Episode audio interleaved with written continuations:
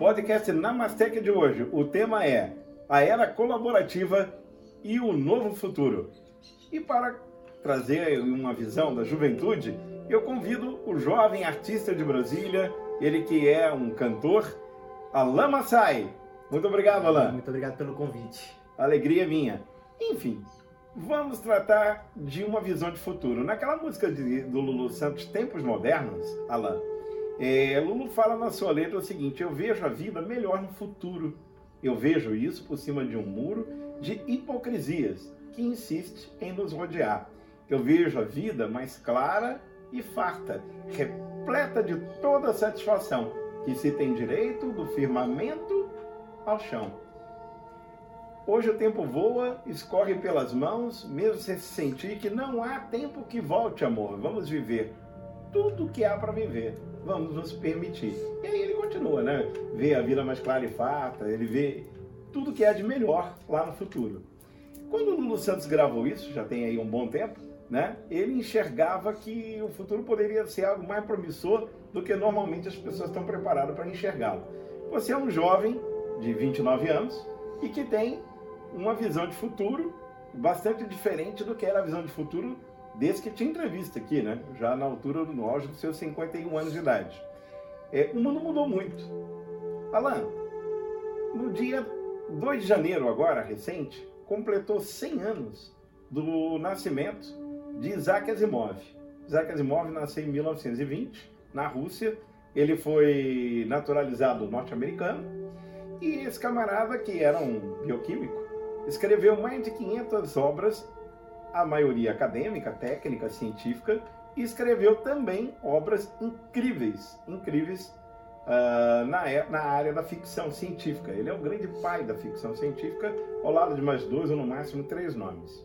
E ele, que na minha opinião é um pós-futurista, descreveu um futuro uh, muito interessante e esse futuro ele inclui uma série de avanços tecnológicos e entre eles as três leis da robótica, que foi a grande contribuição de Isaac Asimov. Estamos no período do centenário do Asimov e a robótica hoje, a gente para para analisar, ela está muito mais avançada do que a maioria das pessoas pode perceber. A robótica ela se atrela hoje ao tema da inteligência artificial, a robótica se atrela ao tema da computação quântica e a robótica começa a impactar, influenciar, junto com a, a própria inteligência artificial, vários campos da vida nela. Uh, e nesses campos da vida a gente pode ver, por exemplo, uma tal de manufatura aditiva da indústria 4.0, né? Então vamos só, para ficar bem claro para quem nos ouve, essa indústria 4.0, tão falada, ela nada mais é do que uma grande revolução. Então você pega países como a Alemanha, né, países europeus, a própria Inglaterra, vendo que não dariam conta de competir com a escala imensa de mão de obra da China, né? Mão de obra de 1,3 bilhões de habitantes. Imensa. Imensa, né? Não daria para competir, então qual foi o jogo? Vamos mudar o capital trabalho, vamos mudar a forma produtiva para robotizar esse modelo de produção. Então você está imprimindo navio, está imprimindo carro e está imprimindo, Israel imprimiu o que parece em termos tecnológicos um avanço da humanidade, até órgãos humanos. Né? Incrível como o próprio Chico Xavier, é, no, no, num programa que ficou muito famoso na, na história né, da, da, da televisão, é, ele próprio previa que teríamos determinados órgãos feitos de plástico, ele dizia na época. É incrível que isso foi há mais de 50 anos atrás. Mas o fato é o seguinte: 52 anos atrás nós saímos do arado na Terra e colocamos um homem na Lua. Isso já foi tema aqui, inclusive, de podcast. E a velocidade de lá para cá, do, do, que o Asimov poderia supor para o que a gente está vendo, é, também se canaliza em outros ramos da vida. Por exemplo, no teu ramo. Existe hoje um avanço muito grande nas artes como um todo. Então você tem robôs que estão dando conta em poucos minutos de imprimir uma tela de um artista uh, numa parede da casa de alguém. Né? É, você pode notar que o impacto que vem por aí da realidade aumentada, da realidade virtual, uh, na modelagem do cinema, na modelagem do audiovisual de uma maneira geral, vai ser gigantesco. Mas também na área musical, que para mim foi uma grande surpresa, quando foi lançado o primeiro álbum 100% produzido pela inteligência artificial, que se chama I Am AI, ou seja, I Am Artificial Intelligence. Eu sou a inteligência artificial. E a letra que foi composta pela inteligência eh, eh, artificial, curiosamente, é uma letra que fala de um, um ser quântico computacional que sonha um dia em ter corpo. Quer dizer, é uma coisa muito louca, né? Você é um artista do meio musical, no auge dos seus 29 anos, já nasceu praticamente impactado pela era da internet, pela era do celular, e observa que os meninos da época que você nasceu para cá, esses já estão vindo com um software bem diferente, né, mano? Muito diferente. É outro, outra chavinha, né? É outra chavinha. A molecada vinha antes com uma semana para abrir o olho e tal, né? Você não. Eu lembro que você, que eu vou abrir o jogo aqui, o Alan Massai, é meu filho. É. Tenho essa honra, né, filhão? E aí, quando nasceu, já nasceu de olho meio regalado. Isso para mim, na época, foi uma grande surpresa, né? Mas hoje a molecada já fica com o dedinho, tipo touch, né? Passando o dedo no ar, assim, procurando cadê a mamãe, né? Obviamente que eu estou brincando, é uma maneira de ilustrar a, o software muito mais avançado dessa gurizada. E nós estamos falando do mundo colaborativo, do mundo tecnológico impactado e estamos falando de futuro. Como é que é para você, como jovem e como profissional do mundo da arte, ver a é, contribuição ou talvez a invasão, esse é o ponto de vista seu que eu gostaria de ouvir, é, no mundo das artes de uma maneira geral, particularmente no mundo da música? É, é um, eu acho que é um, um aspecto muito polêmico, né? Porque a gente tem vários pilares dentro da, da música, né? Dentro da, de, dessa cadeia cultural. E eu tenho certeza absoluta que num futuro não distante, é, uma grande parte dessa cadeia, né, principalmente o pessoal da parte organizacional, né, a parte técnica, né, vai acabar ficando obsoleto por conta da tecnologia. Mas, ao mesmo tempo, eu vejo com bons olhos é, no fator da gente conseguir potencializar o nosso lado humano usando a tecnologia, entendeu? É, por exemplo, vou dar exemplos claros. Agora a gente está gravando esse podcast aqui do meu computador com o meu microfone. Mas isso era assim, inviável, totalmente inviável. É há 20 anos atrás era um, uma estrutura de estúdio gigantesca necessária. Então eu prefiro ver com os bons olhos a tecnologia, né?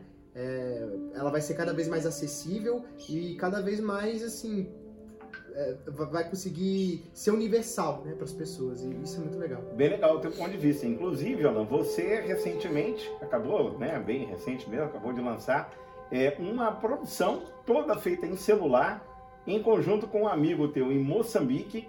Você escreveu uma música, produziu, ele introduziu uma parte da música, ele gravou no cenário dele, você gravou no seu. E quem olha o videoclipe é impressionante. Tem até um doc que vocês fizeram sobre isso, né? é, dá a impressão que estão no mesmo ambiente. E foi tudo nesse período de isolamento. Quer dizer, há como a tecnologia colaborar com a arte, driblando até a própria dificuldade do isolamento? Com certeza, eu acho que agora é um momento de usar a tecnologia, né, nesse sentido, para se conectar. E, e, é um outro lado bom, né, inclusive da tecnologia nesse momento, né, porque em um momento de isolamento, de isolamento que todo mundo tem que ficar em casa, é, a gente tem essa possibilidade, né, se fosse, sei lá, 15 anos atrás já não seria tão tão forte, né? Eu acho que sofreria muito mais mentalmente todo mundo, né?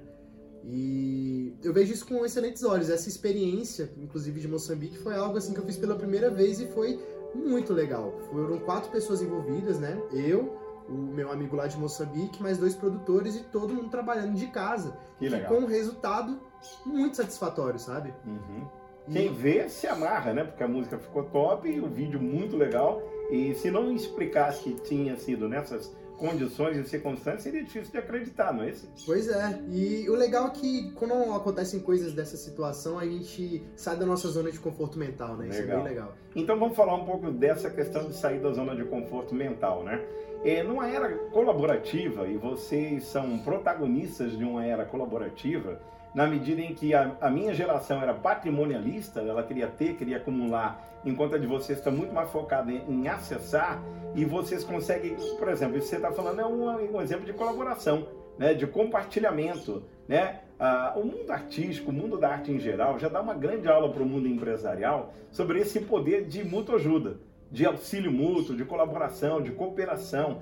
E é para onde o planeta está caminhando, né? Até porque essa necessidade de produzir cada um seu, né? A individualidade eh, tem ser realmente transformada, porque o meio ambiente não aguenta, cada um querer ter, cada um querer ter, todo mundo querendo ter o seu, né? Quando você olha para os carros nas ruas, você vê uma única pessoa por carro, quer dizer, você não tem o bom senso de de repente compartilhar esse carro, até que chegou, né? O, o, os aplicativos, a possibilidade de você estar é, tá compartilhando uma bicicleta, estar tá compartilhando um carro, a possibilidade de você compartilhar o quarto de alguém, né? Então a ideia de mundo colaborativo na área da moradia, na área do turismo, na área de uma logística, né? seja do que for, do entretenimento, é, tá realmente cada vez mais legal isso, né? Tá, tá acontecendo de uma maneira muito bacana. E o meio artístico tem essa natureza. Quando eu olho para o futuro, né? Que o Lulu Santos aponta aí no tempos modernos dele, né? Eu vejo realmente é, muita coisa legal. E vejo que no futuro as possibilidades que as pessoas terão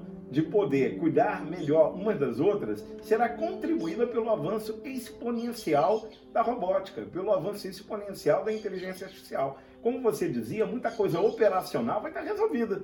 Né? Muita coisa mecânica, muita coisa braçal não precisará ser feito. Então o que, que vai acontecer? E outra coisa, longevidade, está vindo aí uma revolução genética, as pessoas vão viver muito mais. Então, assim, vai viver muito mais e vai ter muito menos trabalho operacional para fazer. Eu acho que vai entrar aí um nicho, vai entrar aí um espaço é, do ser humano ter mais tempo para ser humano. Você concorda que arte é nesse momento que ela pode temperar a tecnologia com esse ser humano, com esse calor humano? Com certeza. É, esse é o momento, quando a gente chegar nessa situação realmente que as pessoas elas não vão é, mais serem necessárias de alguma forma, né? Quando elas forem substituídas em alguns trabalhos, é, isso eu acho que acaba sendo inevitável esse acesso à cultura, esse acesso à, à, à criatividade interior, né? Porque para você ser criativo, você não precisa necessariamente fazer música, fazer arte, né? Eu acho que você Legal. pode ser artista em qualquer ramo, uhum. né? E, e, principalmente nessa quarentena, a gente está sendo obrigado a se reinventar. E isso é criatividade, né? Isso é ser artista de uma certa forma. Muito bom, Alan. Então vou, nesse embalo né, maravilhoso dessa conversa tão agradável, pedir para você mostrar um pouco da tua arte, um pouco da tua energia, dessa alegria, Alan Massai, que é com dois S, A e Y, né? Para o pessoal poder localizar melhor. É, tocar uma música que eu gosto muito. E embora estejamos falando de futuro, o tema dessa música é o presente que cabe muito, muito bem. Essa letra é perfeita para quem está vivendo um momento de isolamento social. Vamos lá? Vamos lá.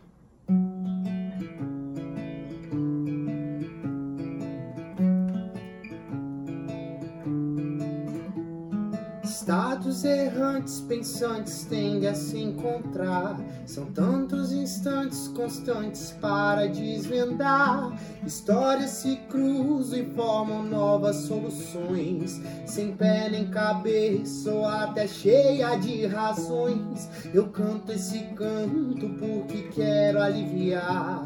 Excessos sem nexo que me atingem ao pensar. Faço esse mantra e acalma as emoções. E vivo agora sem pensar no que virá. Ah,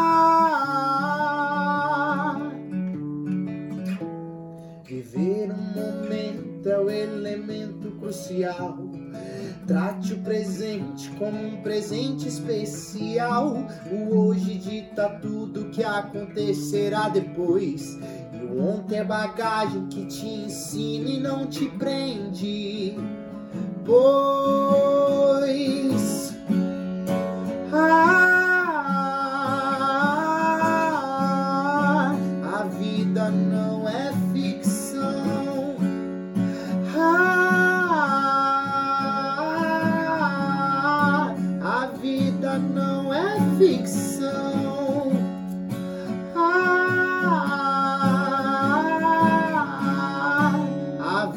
não é ficção. Ah, a vida não é ficção. Muito legal. Pessoal, eu encerro por aqui esse live. Na verdade, não é bem um live, é um podcast na Mastec que a gente está inovando nela, que é colocando um making-off aqui da, da gravação do podcast, por sugestões de vários amigos que gostariam que a gente, olha que legal, humanizasse mais o podcast, no lugar de ficar só ouvindo a voz, pudessem ter também um contato com aqueles que estão envolvidos nessa gravação. Eu agradeço muito, viu, a tua contribuição. Que agradeço. Quero te dizer que te amo muito, filhão. e te admiro muito como grande artista, grande profissional que você é, muito antenado e muito colaborativo. Namastê. Obrigado.